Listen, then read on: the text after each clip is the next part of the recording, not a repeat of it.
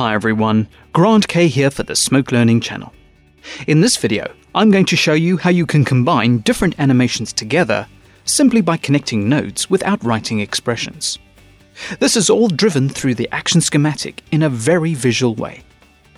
If you would like to follow along, please click the link in the YouTube description to download the media.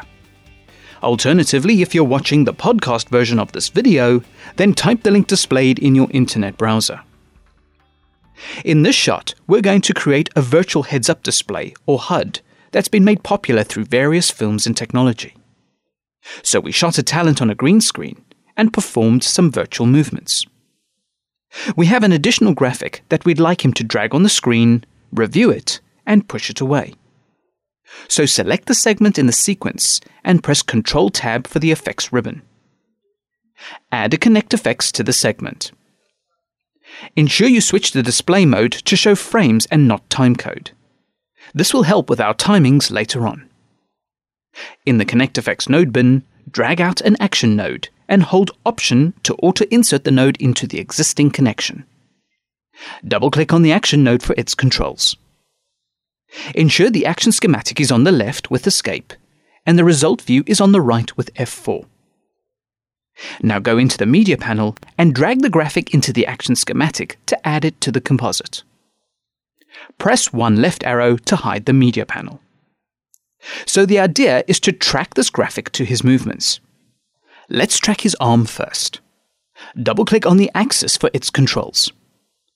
All we want to do is track the position of his hand for most of the shot. With the stabilizer set to track, click the stabilizer button. Ensure you are on frame 1 and position the tracker boxes on the bottom point between his wrist and the shirt. Resize the tracker boxes to be more rectangular and that should do the trick. Click the Analyze button. The tracker might go off on the last few frames. This is okay because we only want the movement up to the point before he swipes his hand. So press Option D to delete the last few keyframes just before the hand gesture. Now exit the stabilizer and scrub the time bar. So the graphic is attached to his hand, but it needs to be resized and positioned accordingly. Create a space between the tracked axis and the image. Go to the Action Bin menu and drag out a new axis. Insert it between the tracked axis and the image. This new axis will be the offset for the tracking data. Double click on the axis and scale it down to 25%. Also move the graphic up by 50 pixels. So that is the first part of the animation. Now let's say as part of the interactivity, as soon as he pulls the graphic down, it replicates itself five times. This requires another set of animation to achieve this. So to break this down into something more manageable, we are going to disconnect the axis nodes from the surface. Press Option and move them to the side. So we'll create another set of animation and then recombine it later. In order to create five identical versions of the same graphic, we will use a technique called instancing. Go to the Action Node bin and add five axis nodes into the composite. To connect them quite quickly to the image, hold the Shift Option keyboard shortcut and reverse parent the image to all the axis nodes. This creates five instances in the composite of a single image object. In order to copy animation between these nodes, we are going to use another technique known as mimicking. Add another axis to the action schematic. Hold Shift W and drag the new axis across all five nodes. The dotted connection indicates that all these nodes will mimic or duplicate what has been done in this node. We also want the value in each of these nodes to increase exponentially as the animation develops. So drag individual connections between the different nodes. We are essentially using the schematic to build a type of animation behavior without writing a single expression. This is one of many great uses of connecting the nodes. So if I grab this node and rotate it, you can see the effect that this is creating with all the connected nodes. Now undo any transformations and let's create the spread animation. Select the result view and zoom out quite a bit and pan the view over to the left. Turn on Auto Key and go to frame 25. Click the X position channel and set a value of 0. Now go to frame 35 and increase the X position to 1200. So scrubbing the time bar, all the elements have spread out by 1200. But due to the connections, each node has also moved right by an exponential factor of 1200. So the first node is 1200, the second is 2400, the third is 3600, and so on. But all the images move to the right.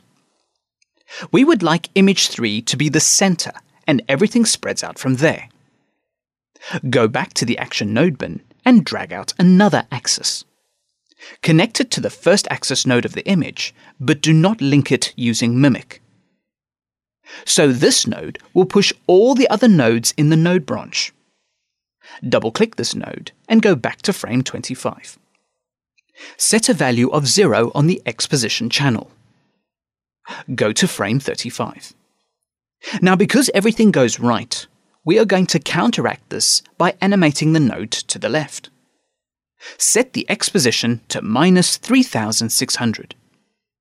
This value can be worked out from the original 1200 exponentially increased by a factor of 3 according to the node branch. Select the result view and fit the composite to the window. When you scrub the time bar, you can see how we create the spread animation with the current node branch. Now the point of this video was to create different sets of animation and combine them all together. So here we have the other nodes with the original animation. If we move the nodes and connect them together, the animations will combine together to create a concatenated result. Scrubbing the time bar, the two animations have combined, and the result should be quite cool. The only remaining part is to swipe all of this off screen to match the hand movement. Double click on the tracking axis at the top of the node branch. The node contains tracking data for most of the clip, but there are no keyframes here, so we can use it.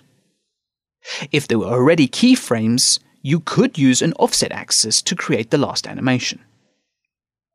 Now go to frame 65. Right click on the X position channel and set a keyframe at the current value. Go to the last frame and set the X position value to 1100.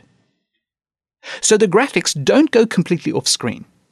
But if there was a few more frames, you probably could do that. So that's the animation complete. Let's do a few extra touches. Double click on the image object for its controls. Turn off Auto Key. Set the blending mode to screen. Change the surface rendering from linear to EWA plus linear for a better finish. Exit ConnectFX and render the segment. So hopefully this gives you an idea about the creativity you can think of just by how you connect the nodes. Whether you create them all together or as separate branches and connect them at a later point, you can create complex animations that can be tweaked and defined at any level of the animation. Comments, feedback, and suggestions are always welcome and appreciated. Thank you for watching, and please subscribe to the Smoke Learning channel for future videos.